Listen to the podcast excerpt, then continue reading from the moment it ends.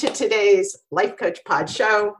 We are going to be live until the end of April, and then we're going to no longer be live, but I will still have guests who are alive, so that's important. Today on the show, we have a great guest. Laurel Sutton is here, and we're going to dive into her content in just a minute. But I wanted to take a second and share something with you. It was on uh, Twitter this morning, and I just thought it was kind of beautiful, especially at this time when we when we're supposed to be using postage stamps it's the idea of if you love someone, tell them. With so many people dying, this is a really good time to check in with the people you love and to get that out there. If someone's music or writing or art changed you, tell them. And I have to say, anybody who listens to the Lawyer Daughter, Lawyer's Daughter podcast of mine, where that's so deeply personal, and people send me emails, it's like so powerful. And it it changes me. So if it's having an impact on you, someone's music, writing, or art, let them know. If someone's kindness caught you when you were slipping, tell them. If you're afraid to say it out loud, write it down. And if you're afraid to write it down, write it down anyway. Writing is good. You can write, you don't have to write like a book. You can write like a graphic novel where it's pictures with words. However, writing means something to you, if it's post it notes, whatever it is, just don't be afraid to write. It really can get a lot of stuff out and help you think more clearly and make you feel a lot better. So I, I loved this tweet. It was just beautiful, poet tweet. So today we have our guest, Laurel Sutton. It is, for those of you keeping track, a Thursday, and I literally had to check that a couple times today. It's a Thursday already. I don't even know what's happened to a week where a lot of us aren't doing a lot of stuff. Some of us are doing hell of stuff, but some of us aren't. So if you're keeping track, it's the 16th, the day after our old tax day, and it is March 47th for those of you sheltering at home. Tomorrow's guests include Michelle Quay, the power of self perception. When you meet her, you're going to see why self perception is everything because she's grown up with some external hardships that I think have uh, she's made the best of. I honestly I love this woman. She's great. I met her through coaching. And then on Monday I'll have motivation the motivation Monday and I actually have guest book for all next week. I just need to package them so I'll get that up and running really quickly.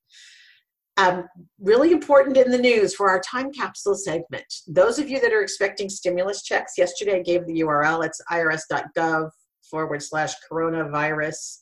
There might be a hyphen in there. And then um, get my check. Well, here's the thing the checks are going to bank accounts that aren't related to your bank account. So you need to see if you think you should have a stimulus check and you don't, if you can persevere on that website that kept crashing, I guess it had a 6% uptime yesterday. 6%. That's, I don't think that's even uptime. I think that's just beta testing. I don't know what that is. In, in Silicon Valley, that would not be counting as anything. That's not even run, running out a bad product to see if people will use it. That's just bad. But for those who did get through, they found out that checks were being deposited in, in accounts that weren't even close to their bank account numbers. So I don't know how that happens. These are computers, they don't just make errors. So somewhere humans are involved and doing things to things. So check on your stimulus check because it may have gone to the wrong place. Supposedly, banks are supposed to refuse them. They've said, the article says that the government is saying, call your bank, but don't do that to your bank because they don't know. They don't know something they don't have. They can't search for a check that doesn't exist in their world because it wasn't sent to your bank account. So please don't bombard your banks. That's not good advice. Um, that's not, they can't help. Okay, so um, in funny news, and this is this is so perfect because this cues up Laurel so well because she is a linguist. Um, and, and there is a strong relationship between being a linguist and grammar. For today's little funny, I thought this was hilarious, and you're going to need to look, but I'll read it for those of you on the podcast. We have four pictures of the Fox News chyron, and that is the, the that's the little words that go across the bottom of the screen. So if you ever see that word C H R Y O N, that that is referring to the chyron that those words across the bottom. Well in this case president trump was talking about who the world health organization who but the person writing the little chyrons was screwing up and adding a colon after after the word trump. So it says trump who has not provided explanation. Trump, who pushed China misinformation. Trump, who gave false information. Trump, who must be held accountable. So there you go, guys. That is really not how you use punctuation because in this case it's just made for today's comedy. And with that, I am going to introduce Laurel Sutton, who I've just confirmed I've worked with since at least the late 90s because that's when her firm mm-hmm. started. And I was one of her early clients, um, along with a, a, good friend of mine, June Bauer, where we were working at a voicemail company because voicemail used to be a thing before email went crazy. We had voicemail, and Catchword Branding came in to help us with naming. And that's just horrifying because uh, nearly 20 years have gone by, and here we are. Uh, but I love the process of naming. I love these guys, and I think that there's much more to it than people know. And I wanted to have Laurel on to talk about that, just to do some behind the scenes stuff. Sometimes it's fun to learn how things, how the sausage gets made, as it were. So, Laurel, I'm going to stop sharing my screen and join the, and have a conversation. Do you want to introduce yourself? Because you have like hella credentials. Uh, sure. Uh, so I am a linguist. That's my development professionally. I went to Berkeley in the graduate program there to get my linguistics degree. Um, I started Catchword with two partners in 1998. I just confirmed that. I know, which seems like a million years ago.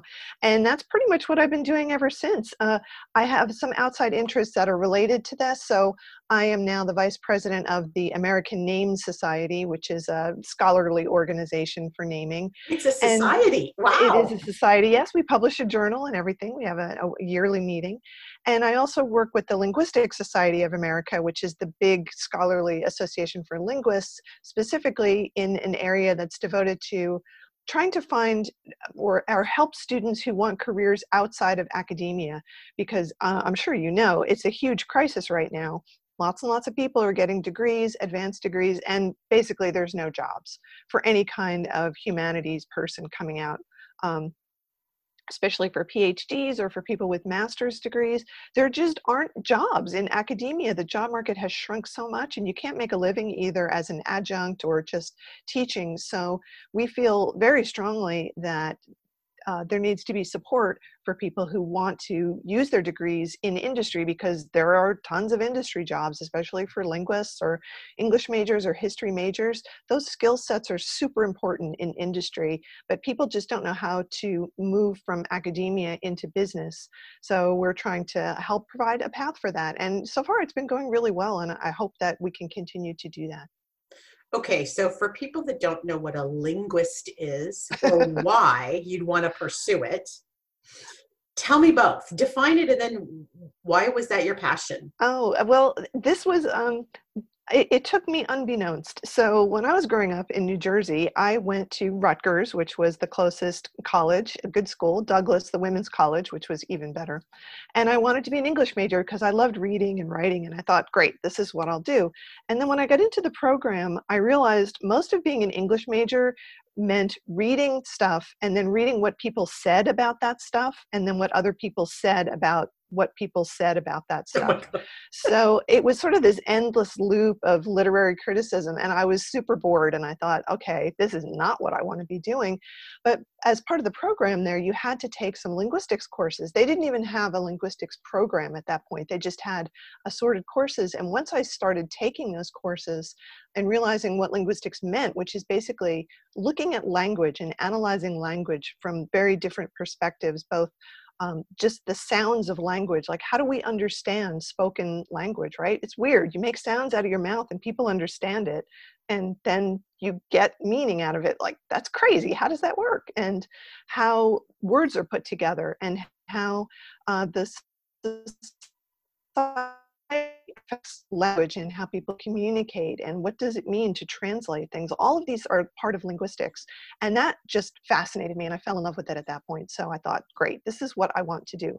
I want to study language and try to understand how it works and not worry too much about writing and analysis and literary criticism. I just want to get into the guts of language and figure out what can I learn about it and how can that inform me as a person? So that's where I got my start. And that's what linguistics is.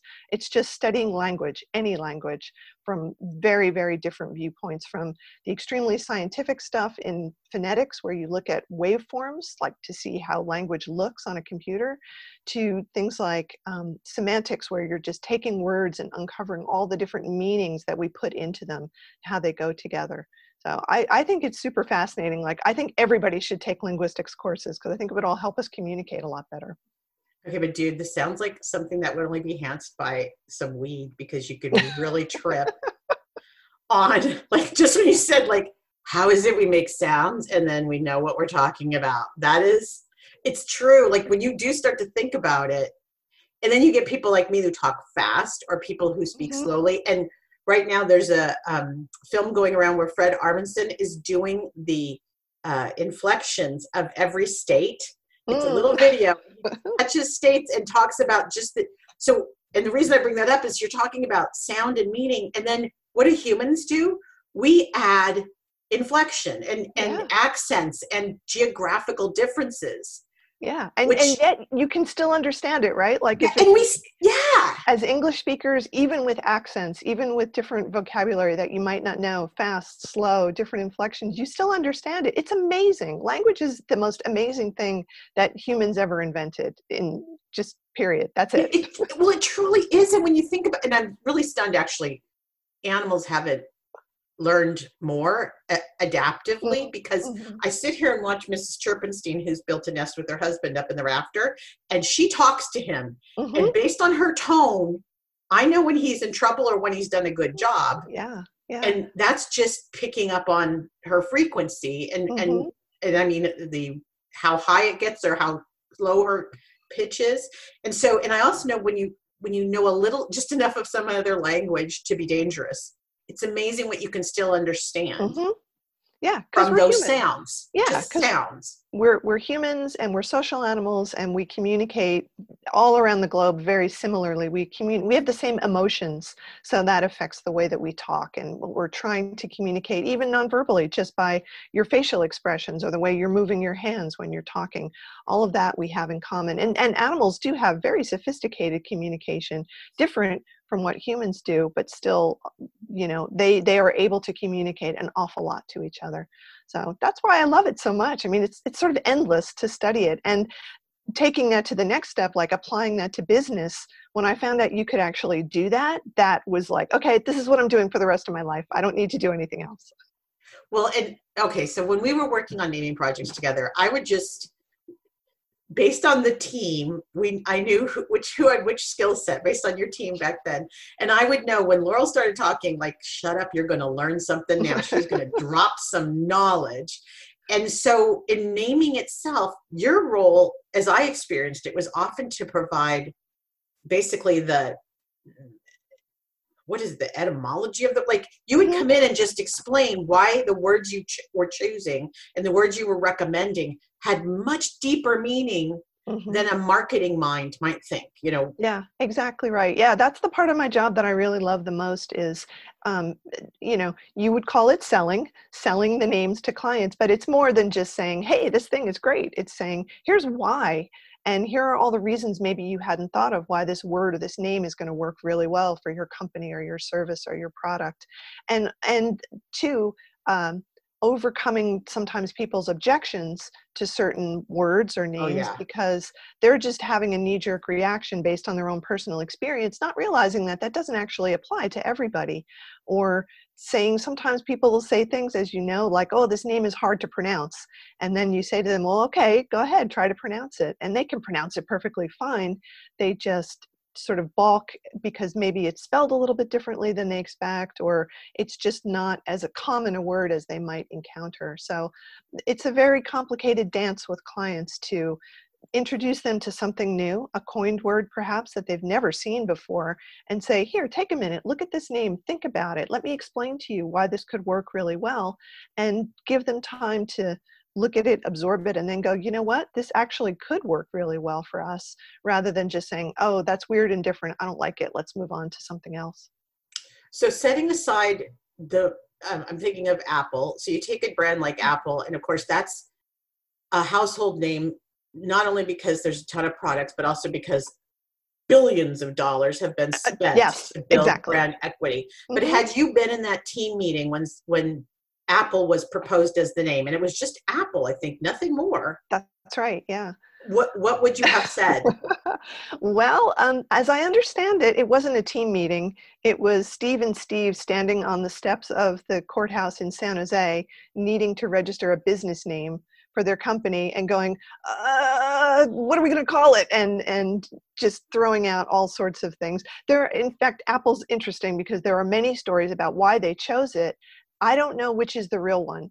Steve Jobs said something different from Woz other people involved in the starting of Apple said different things. There were like 10 different stories as to why they chose it. So I don't know what the real truth is about it. But it was a brilliant choice because at the time, all of the software companies like Microsoft had names that said something. They were suggestive, right? Microsoft is software for microcomputers. And they just smushed those two words together to make a name, but you knew what it meant and there were many others at the time that were like that most of them out of business at this point um, you know compuserve or something but apple oh my God, there were so many. Right, right, and- took me back to a dark place. uh, Netscape. Yeah, there were so many. yeah you know but they were all like that they were sort of two words mushed together and they usually said software or computers but apple was an arbitrary word and it had lots of great meaning right it, it feels very fresh it immediately brings to mind an image like you hear the word you know what an apple looks like some people have said that they chose it because initially they were thinking that the computers would be used for educational purposes I don't know if that's true or not, but you do get a little bit of that, you know, like bringing an apple to school for the teacher, maybe, or you know, in the Bible, the Christian Bible, the the fruit of the tree of knowledge. Maybe there's something in that, but it really is an empty vessel that you can fill with anything. It's easy to spell. It's easy to remember. Um, there was nobody else who had a name like that, so for the brand that they were trying to convey, that is this rebel startup that was different from anything, it's a brilliant choice because it captured all of that and it allowed them to expand under that to do basically anything. So they started with computers, now it's hardware, now it's music streaming and television and phones. You know, you can do anything under the name of Apple, whereas Microsoft is always going to be tied to software it, it's very hard for them to move out of that despite you know their best attempts when they do something like gaming they have to change it and come up with xbox because they can't call it microsoft gaming like who wants that that's Ugh, yeah. right exactly. Yeah, no, that's not. It, so, and that is an important part of naming for anybody out there who's ever stood on the steps of the courthouse where you have to do your DBA, doing business as, because you're going to have to put down a name. Mhm. And Lord knows that story resonates with me because I've done a number of DBAs because I'm shady apparently. But um, so yeah, you want to be creative, and the trick is deciding early. If you if you're thinking about naming something, it'll either describe you or it can be an aspirational name where you're going to need to build the story that what is what that name means, Mhm. and that that's it. That's it. The second, the building the story costs money, takes effort, takes work. Whereas the descriptive names, I know you do a lot with pro- consumer product marketing. Mhm. The names get more descriptive. Yeah. They can be. It, it really depends on the company. You know, um, we worked at Cisco, obviously, for a long time, and their naming is quite descriptive, you know, um, for their routers and switches. But even that is hard. Like one of the, the routers that we named for them was their integrated services router, right?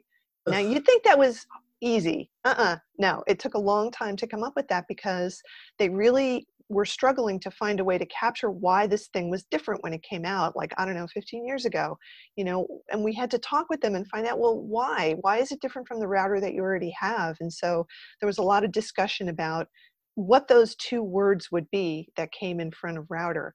And then later they came up with an aggregated services router, which is different from an integrated services router. Those two words mean different things. To tech people, they mean really different things, even though to you and I, they're, they're close to being synonymous. So doing descriptive naming can be just as hard as coming up with names like Apple. Um, and it's all about who the audience is. What is the best name for the audience? What is going to get your customer base to buy the thing that you want it to buy? Because that's really what it's all about, right? Getting people to spend their dollars on the thing, identifying it so that they can find and buy the thing. That's what you do. So then became it then became the world of domains. Mm-hmm. And suddenly naming got ugly. So hard, so much harder. Right? Because you want that dot com in a perfect world, hmm you want that dot com, but I'm gonna argue it's there it's a finite set. Maybe it's not, but it starts to feel like a finite set. And it started to feel that way. It felt like by 2006. Yeah, definitely. It, it made it so much harder. So, um, for the audience, there are different components of naming that you need to think about if, like, you're coming up with a name for your business, your DBA. So, one is just the appropriateness, right? Does it describe what you do or is it aspirational? So, it has to fit with what your business is all about and your message and your personality. So, that's one part. Then there's the availability part. So there's the trademark part, which is separate from domain. That's a completely different thing. You have to be able to trademark a name in your business class and make sure no one else is using the same one. And in the last 20 years, the number of trademarks has just exploded because of people going into business and businesses being global and now countries from all over the world want to do business in the US and they want a trademark for it. So they have to register their trademark. But then there's the domains, which is an entirely different thing. So now you need an appropriate name that's legally available as a trademark. And if you can get that .com domain, that's awesome as well, but not always possible. So sometimes you have to modify it, um, put a word behind it. It can be, you know, chosen name plus company. Um, Cisco systems, for example, or it can be uh, a lot of companies now do like go or get if it's a product, you know, like go apple as an example Yeah. uh, because they can't get the exact com domain um, even though there are now lots and lots of other extensions com is still the one that everybody identifies and goes with and honestly that hasn't changed since they invented com so um, it, it's really hard. So now you have to do the venn diagram of those three things the appropriateness the legal availability and the domain availability. And then there's this little tiny spot right in the middle and that's where the magic happens. And that's why people hire naming companies.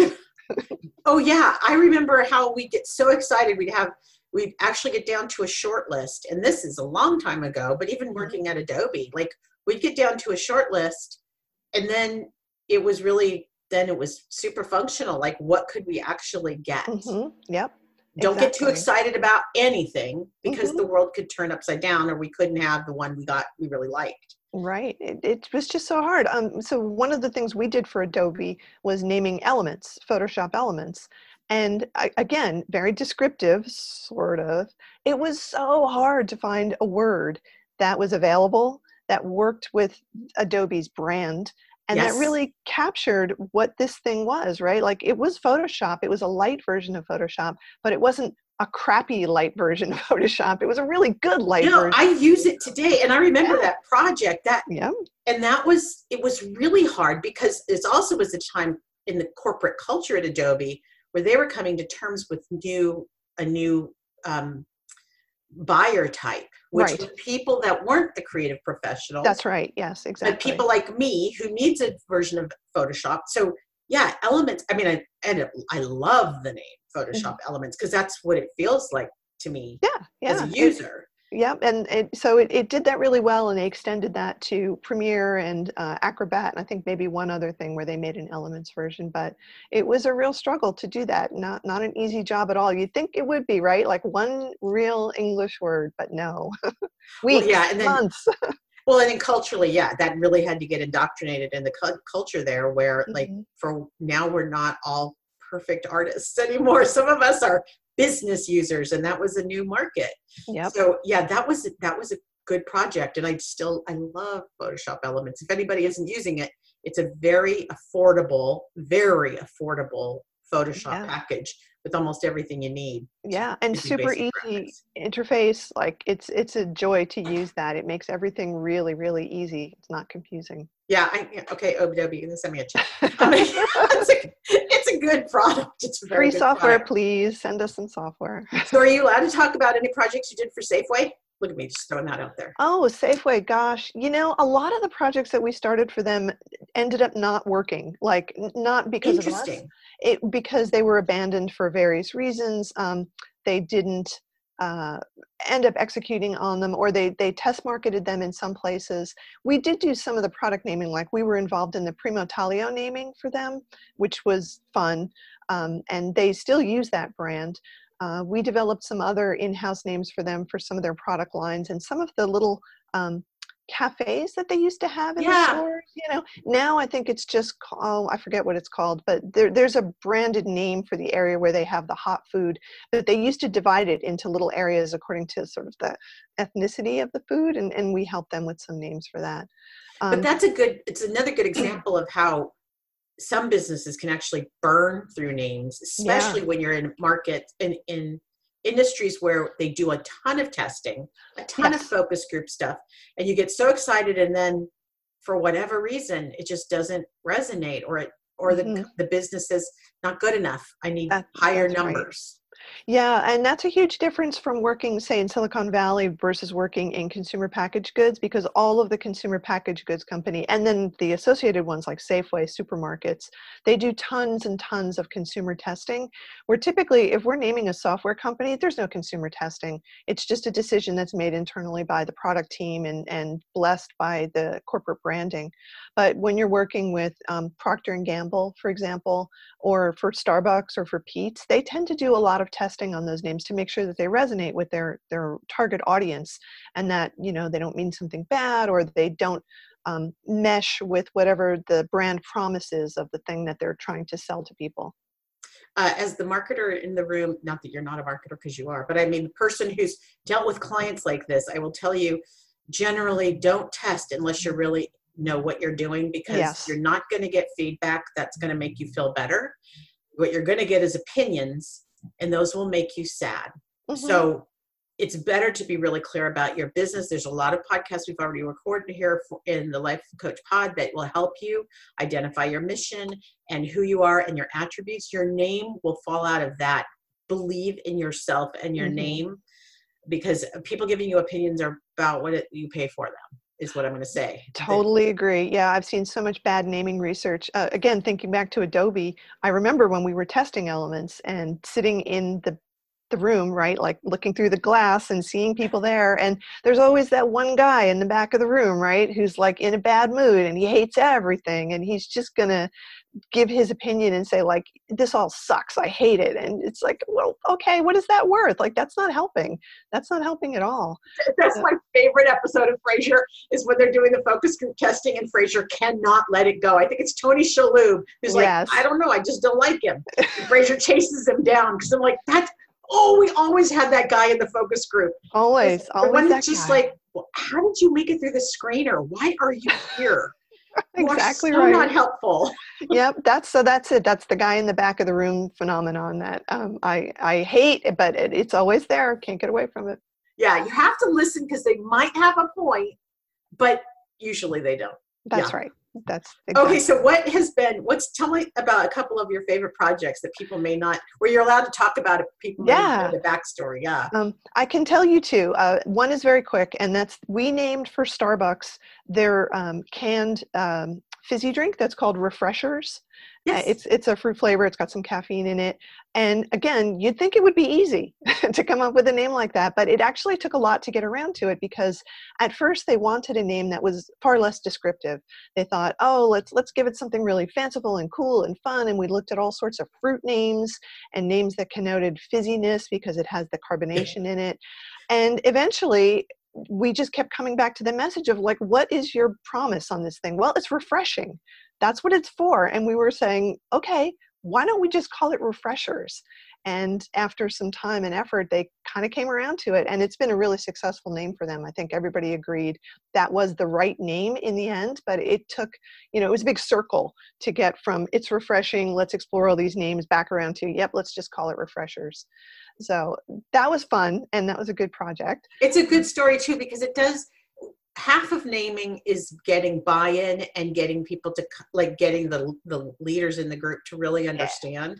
Yep. So even though that was, I'm sure, painful, um, it's a good internal process to go through that and make sure everybody's like, okay, this makes sense. And I am a consumer of refreshers. The name makes perfect sense to me. Plus, we haven't really talked about it, but you can hear it. Like to me, Yes. being able to hear the word Yes. and approximates the spelling. Like I don't know if I said chyron right. I don't even think that's a real word, but there you go. Right? yeah yeah yeah so right exactly there's something about that word refreshing it you know it sounds fizzy and it, it has the word fresh in it which has the sh sound at the end which just sounds really delightful and light it sounds like a very light kind of name and refreshing is purely positive there's nothing negative about a name like refreshers right you could try really hard but it doesn't connote anything bad it's just this very uplifting feeling altogether and that's what they really wanted Okay. So if everybody who's listening to this suddenly starts to listen to words and hear the shh for fresh, that fizzy sound, I love that you he- you must hear words all the time. Like, yeah yeah really. I mean, hear them. Really hear them. Yeah you just get tuned to it and you have to eh, you know in in the naming business it's all about the meaning and the sound as well because people say things out loud so it's not just how it looks on a piece of paper or in the wall street journal or in the new york times you have to imagine people saying the word out loud and saying it in in a sentence or as we often um, counsel our clients you know if it's a company name imagine yourself saying at a party you know, oh, who do you work for? And then you say, oh, I work for X. Does it roll off your tongue? Do you feel comfortable saying that in a room full of people or to a venture capitalist, perhaps? If you don't, maybe that's not a good name choice, you know? Oopsie. Yeah, you have to feel like you can get behind this and really say, yeah, I work for this company and I feel happy to say that name. It's important. So, do you think a linguist was involved in the commercial? That's uh, I see it on MSNBC. Everybody knows I'm a liberal, um, but the, it's around the word. We're going to say it. They t- they tease the word the whole time. We're going to say it. We're, our product is. Oh my God! I can't believe we're going to say it. We're going to say what this product is, and then they say moist. Oh, of course, because that's supposed to be the word that everybody hates. Yeah. Right? Moist. So- And- but they do such, I'm like, a linguist had to be involved in this because they did such a good job of building, building, Mhm. building. And it has to do with contact lenses, which of course you want them to be moist. Like, Yes, like, you do. so good payoff. It is. It's really good. I'm sure. I'm sure they had language people work on that because, yeah, I mean, they took a meme and and made it into an actual commercial, which is brilliant. Right. And why does everybody hate the word moist? I there's something about to me the the vowel sound, the oi sound, which is Oi. a little weird anyway. Like it, it's just an unusual sound in English and um, tends to be associated, I think, with more kind of a an East Coast New York accent where you have that oi sound, and it, it also has, unfortunately, you know, like um, we would say Jewish English kind of pronunciation, right? Like this is how Jewish people talk, which is a racist assumption, but anyway. No, but that moi- moist, yeah, that is Yeah. that moist. It gets that up in your nose sound. It does. It's a little bit nasal, and it has the st sound at the end. So I just think it's it's an unfortunate um, cultural resonance in that word that is arbitrary. It's completely arbitrary. There's nothing about it inherently that makes it a bad word, but it it just pings a lot of things for people. It's weird. I don't know why it came to be like that, but it's definitely a meme that's grown over time because I remember seeing that like, oh, it's the most hated word like 10 years ago online somewhere, and now Yeah. it's everywhere. It's so funny. Well, now now I'm going to say it though more. I'm going to actually play that word up more with the oi.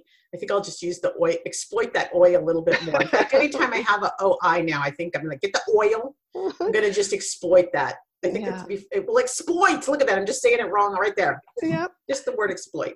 Um, So now tell us your other story. Thank you for Okay. that complete. oh, wonder, sure. Tell Um, us your other story. so this is one of my favorite stories for a name that we did, uh, and this was uh, again uh, ten years ago, I guess. So we were approached by um, two guys who had left uh, Google and Facebook, and they wanted to start a software company. And these two guys were Dustin Moskovitz and Justin Rosenstein, and they had they were like numbers. Uh, Dustin was like number three at Facebook, and Justin had been instrumental in developing a lot of the usability for things like Google Drive and GChat and things like that. Are they single? No, just sorry. Uh, no, they're not. I'm sorry. Um, but they were really tired of working in those corporate atmospheres and wanted to start their own company. And so they had an idea to develop um, a software platform that would allow people to collaborate within companies. But they wanted it to be very friendly and they wanted to imbue in the company and the product a lot of their own personal personal ethics So when we started the project, we went and we met with them at their little apartment that they had in the mission. And we spent afternoons there just sitting around and talking about what they did and what they liked and what their vision was. And it was very informal. And, you know, there were like cats crawling around our shoulders and people coming in and out. But they felt, and I, I think they were absolutely right, that we had to get to know them as people. Um, and so they told us a lot of stories about things that were important to them. You know, it wasn't just about work this was about how they lived their lives and all of the charities that they donated money to and what they wanted to see the world turn into and how important taking care of, you know, wildlife and the planet was. Oh, they're good people. They're really good people. And so all of that, um, we, you know, frantically taking notes on all this stuff. And one of the things that they both said that they really uh, was very important to them both as people but also in terms of this company they wanted to build was that they loved yoga the practice of yoga they were both really into yoga they wanted to bring that kind of aesthetic and and you know offer yoga classes to their employees and so as part of the name development we started looking at yoga terms because it was super important um, we looked at tons of other stuff as well. I mean, our master lists for this project were probably, you know, 1,500 names just drawn. Oh my God. Okay. All over the place, all kinds of things. Again, thinking about availability, right? Like they wanted the dot com, they had to get a trademark. So we had to look far and wide for things that were available. And the name that they ended up choosing eventually was Asana. So that is a word, it's in Sanskrit, and it means a yoga pose. It's not pronounced the way you would in Sanskrit, where it would be asana with the stress on the, ah. the, first syllable. And we discussed this quite a lot and said, does it matter? And they said, you know what, it actually doesn't matter. So it's it's asana. That's the way people say it. It's fine.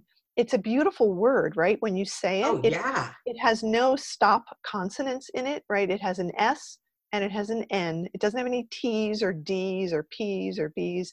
The word really flows.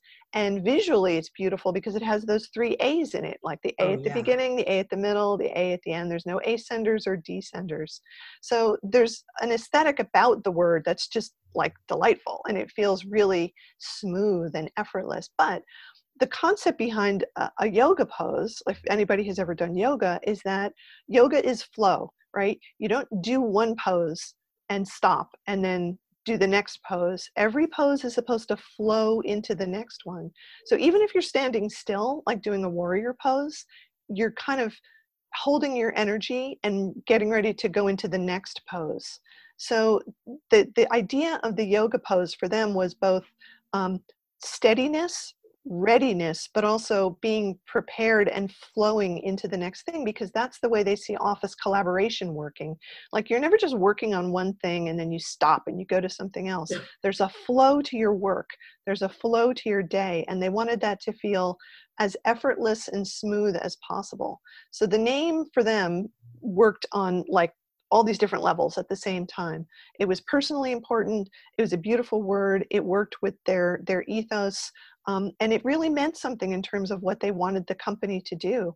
Um, and, and they were delighted. Like everybody loves the name. They still love the name. It's been great for them. It is one of those empty vessel names, so they could do other things under oh, it yeah. if they so chose.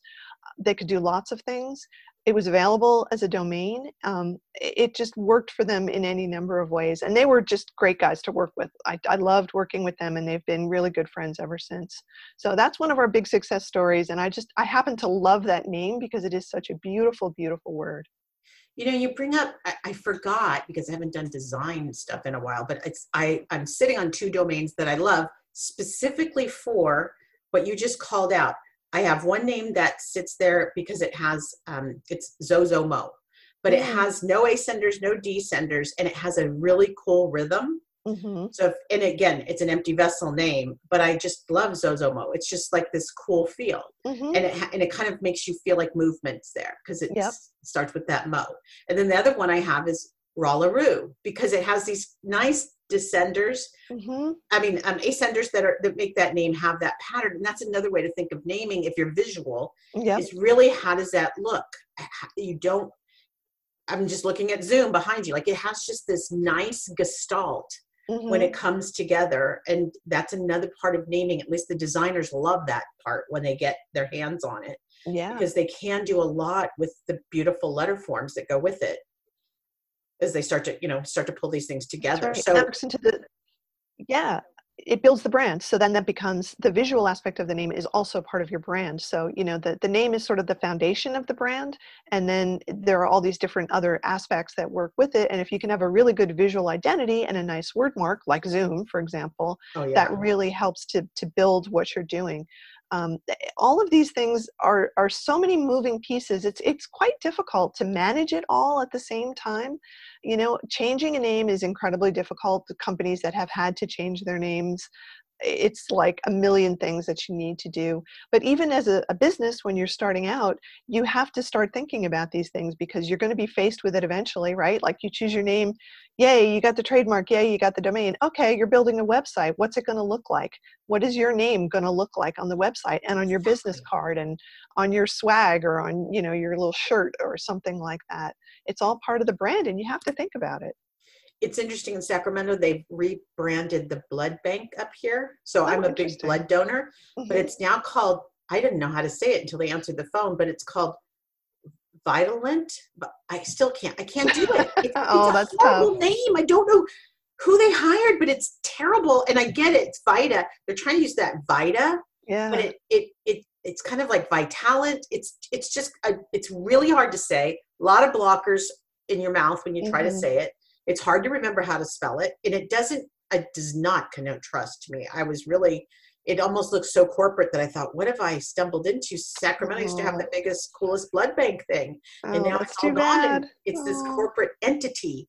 But yeah. you know, that's the risk when you're a big business, and God knows you and I both been there. When you look at the people and go, wait, is this like an ego exercise or sometimes it is.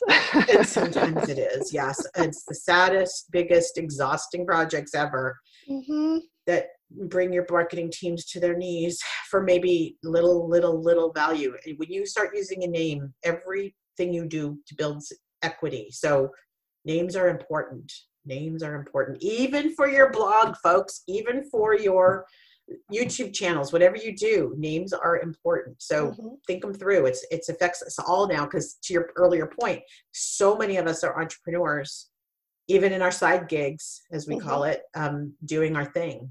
So Yep, Exactly. this has been amazing. Does anybody on the phone have any questions? Anybody on the on the show have any questions? You can uh, unmute. I'll see you unmute yourself.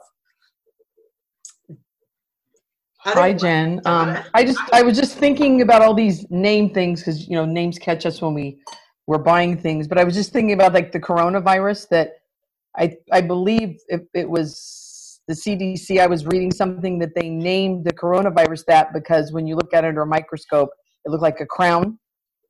Did you guys read that? Yes, that is about true. that?